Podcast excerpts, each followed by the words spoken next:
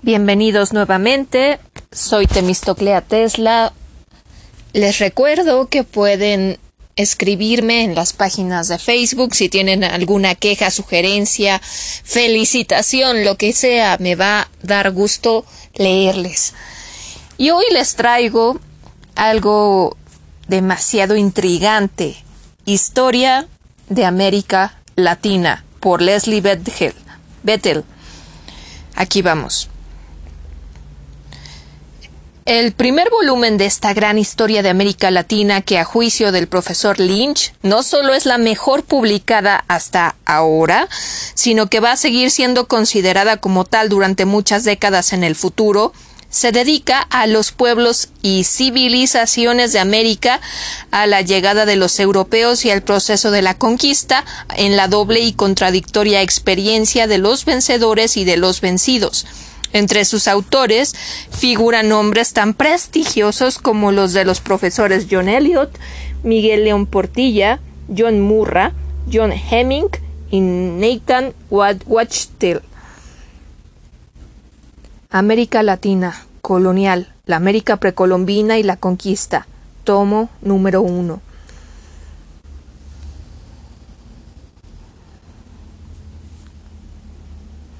Estos cuatro primeros volúmenes de la historia de América Latina de Cambridge forman un conjunto muy integrado y se ocupan de los tres siglos de dominación colonial española y portuguesa, desde los primeros contactos entre los amerindios nativos y los europeos a finales del siglo XV y principios del XVI, hasta la víspera de la independencia en las postrimerías del siglo XVIII y comienzos del XIX. El hombre entró por primera vez en el continente americano por el estrecho de Bering, quizá ya en el año 35.000 a.C. Hay algunos indicios de que la posible presencia del hombre en lo que actualmente es México, ya en el año 20.000 a.C., pero pero entre los vestigios humanos seguros, los más antiguos, por ejemplo, en Tepexpan, al nordeste de la Ciudad de México y en el lago Santa, en el estado brasileño de Minas Gerais, no datan de antes del 9000 o 8000 antes de Cristo. La agricultura en Mesoamérica data de alrededor de 5000 antes de Cristo y la producción de alfarería de alrededor de 2300 antes de Cristo. Los indicios más antiguos de sociedades poseedoras de estructuras políticas y religiosas se encuentran en los yacimientos olmecas de México, sobre todo en La Venta y en Chavín, distrito de los Andes, y ambos datan de antes del año 1000 antes de Cristo. En el año 1500 después de Cristo ya existían estados con economías y sociedades muy estructuradas así como con culturas y religiones muy avanzadas. El imperio azteca en México y el imperio inca en los Andes centrales, además de dominios de caciques más o menos estables y con diversos grados de complejidad en, por ejemplo, todo el Caribe y sus alrededores, y asimismo cientos de tribus nómadas y seminómadas en la América del Norte, las regiones meridionales de la América del Sur y en el Brasil, las investigaciones de la América precolombina han avanzado rápidamente durante los últimos 20 o 30 años, sobre todo en Mesoamérica, pero también en otras partes y sobre todo en los Andes. Los arqueólogos han hecho aportaciones considerables a nuestro conocimiento, pero lo mismo cabe decir de los lingüistas y los paleógrafos, de los geógrafos y los botánicos, incluso de los matemáticos y los astrónomos, y en especial de los antropólogos, los etnólogos y los etnohistoriadores. En la historia de América Latina de Cambridge no se intenta presentar una crónica completa de la evolución de las diversas sociedades indígenas de América, aisladas del resto del mundo durante los dos mil o tres mil años anteriores a la llegada de los europeos.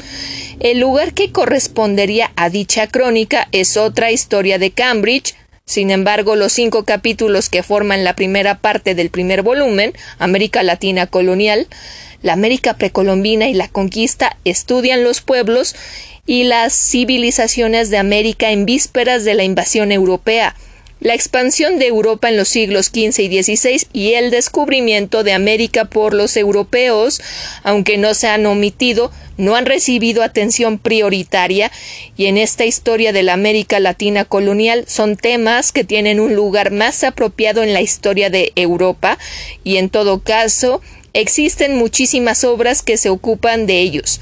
Los tres capítulos que constituyen la segunda parte del primer volumen examinan la invasión, el sometimiento y la colonización por los europeos de parte del Nuevo Mundo durante el periodo que va de 1492 a 1570 y 80. Con todo, la perspectiva no es exclusivamente europea, sino que se ha concedido igual importancia al punto de vista de los sometidos. Asimismo, se presta atención especial a las relaciones de los españoles y los portugueses con los nativos americanos después de la conquista. El segundo volumen, América Latina Colonial, Europa y América en los siglos XVI, XVII y XVIII, examina en cinco capítulos las estructuras políticas y económicas de los imperios español y portugués en América desde mediados del siglo XVI hasta finales del XVIII se examinan las rivalidades entre los imperios y se estudia la integración de la América española y el Brasil en el nuevo sistema económico mundial. El volumen concluye con dos capítulos sobre la Iglesia Católica en la América Latina colonial. Para una crónica más completa de este aspecto, el lector puede consultar la historia general de la Iglesia en América Latina en que Gila, Comisión de Estudios de Historia de la Iglesia de Latinoamérica, está publicando en 11 volúmenes bajo la dirección general de Enrique Dussel.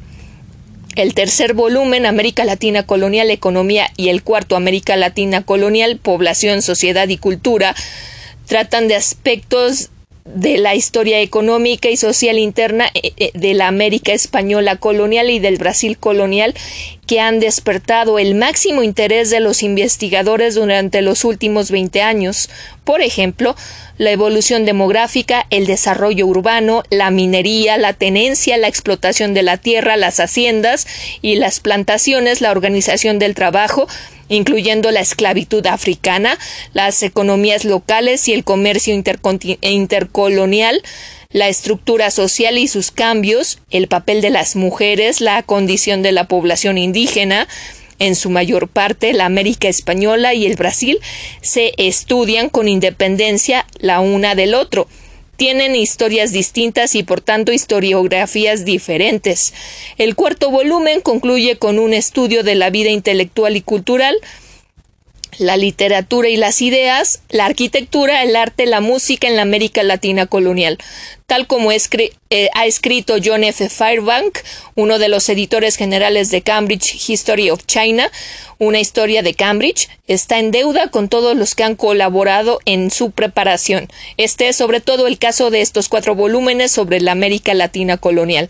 Muchos de los historiadores que han aportado capítulos nuevos norteamericanos, ocho europeos continentales, dos de ellos residentes en los Estados Unidos, uno en el Brasil, siete británicos, cuatro residentes de los Estados Unidos y siete latinoamericanos, uno residente en los Estados Unidos y otro en Francia.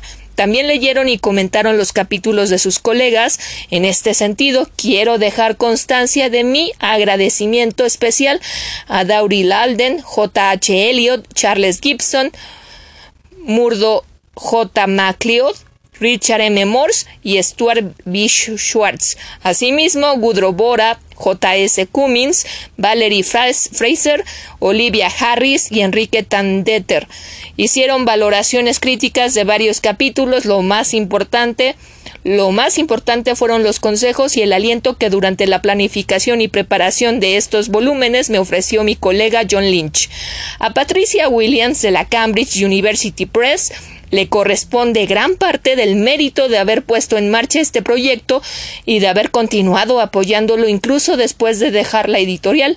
Varios editores de la Cambridge University Press han participado en la preparación de la presente obra. Me siento especialmente agradecido a Elizabeth Wheaton, Vaya mi agradecimiento también al profesor Joseph Fontana, quien me dio valiosas sugerencias sobre la edición española, a César Yáñez, que ha cuidado de la revisión de las traducciones, y finalmente a Gonzalo Pontón, director de crítica editorial, que ha asumido con entusiasmo el reto de publicar en lengua castellana una obra, una obra de estas características. Leslie Bettel. Notas sobre monedas y medidas. Varias unidades de valor y medida referidas en el texto de los capítulos del libro no tienen una equivalencia exacta en términos actuales, especialmente cuando existían muchas variaciones locales. Las explicaciones siguientes pueden ser de utilidad. Peso. El peso de plata mexicano a fines del siglo III XVIII era igual al dólar norteamericano real. El peso estaba dividido, dividido en ocho reales de plata o veinte reales de cobre, reales de vellón maravedí. El valor del maravedí variaba notoriamente y con frecuencia no era más que una división imaginaria de unidades mayores, ya que durante largos periodos no existió como moneda. Los últimos que circularon probablemente a finales del siglo XVII y comienzos del XVIII eran monedas de cobre, generalmente alterados en su valor. Cada maravedí equivalía a un treinta y cuatreavo de real de vellón. Reis, la menor unidad monetaria portuguesa, es singular, del real. Existía existía, existía tínicamente como unidad de cuenta. Mil reis equivalía a mil reis.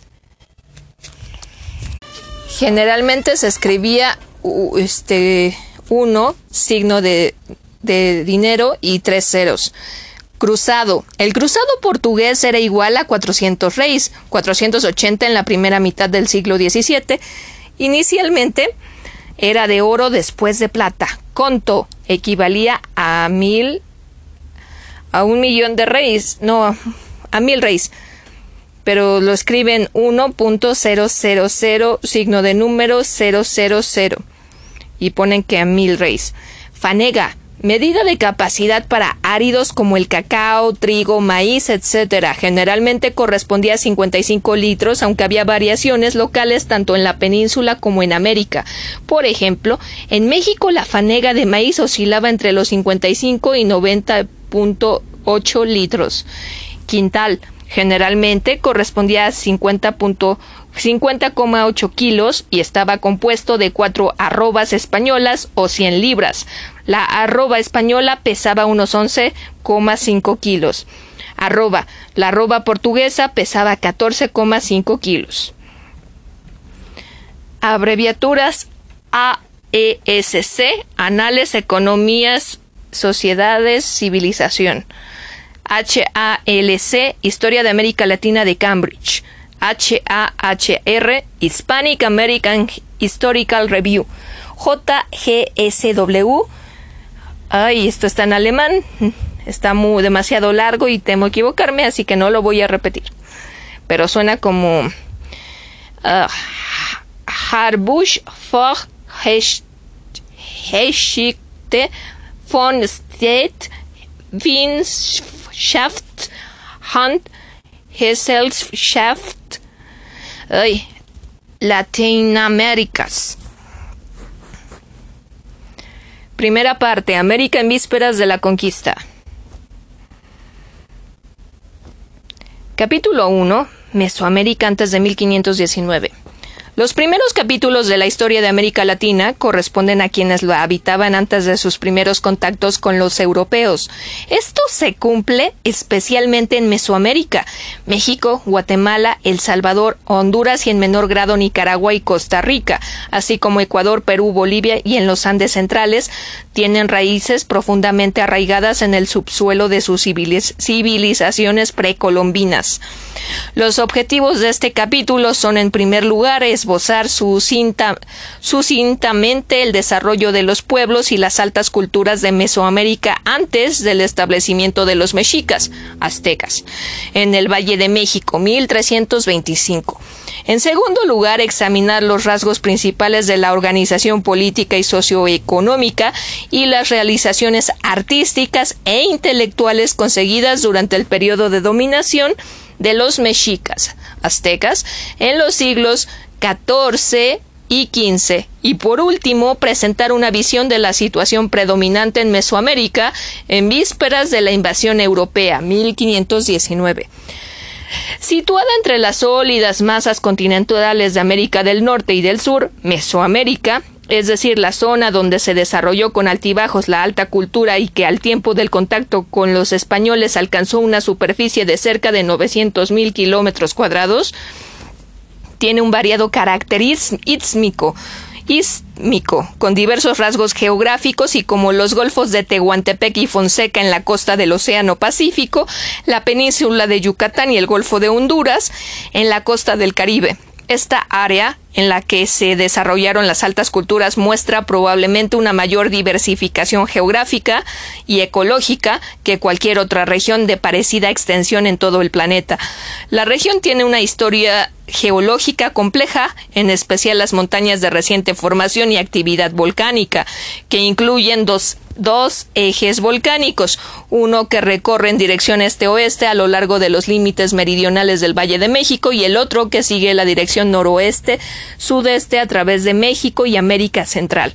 Han jugado un papel importante en la formación de diversas regiones naturales. Aunque Mesoamérica está situada dentro de los trópicos, la complejidad de su relieve y la variedad de sus formaciones en suelos, los sistemas fluviales, junto con los efectos de las corrientes oceánicas y los vientos, tienen como resultado una diversificación de climas, vegetación y vida animal.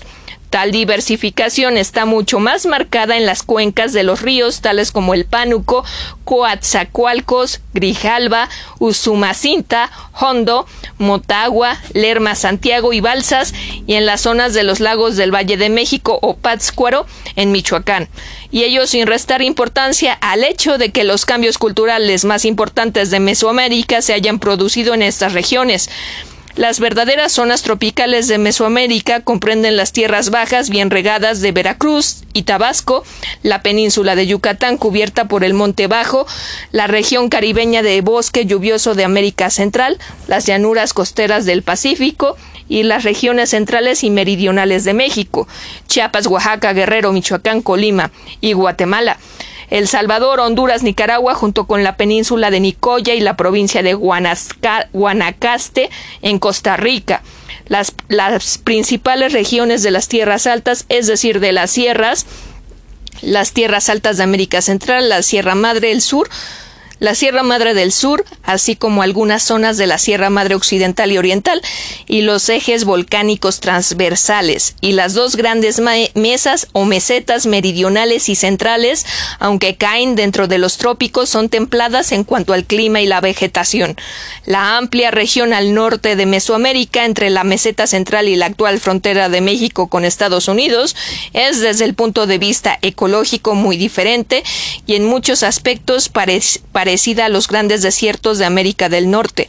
La vegetación se reduce por lo general a una variedad de cactus o de algunos grupos de arbustos, yucas o palmitos y cercanos a arroyos intermitentes, los árboles que se conocen con el nombre de mezquites. En una época la alta cultura se difundió de forma atenuada hacia algunas regiones de la meseta norte como la Quemada o Calchihuites en Zacatecas. Sin embargo, en general el árido norte siguió siendo el lugar permanente de los fieros chichimecas, los que en distintas ocasiones amenazan de los asentamientos septentrionales de, de Mesoamérica.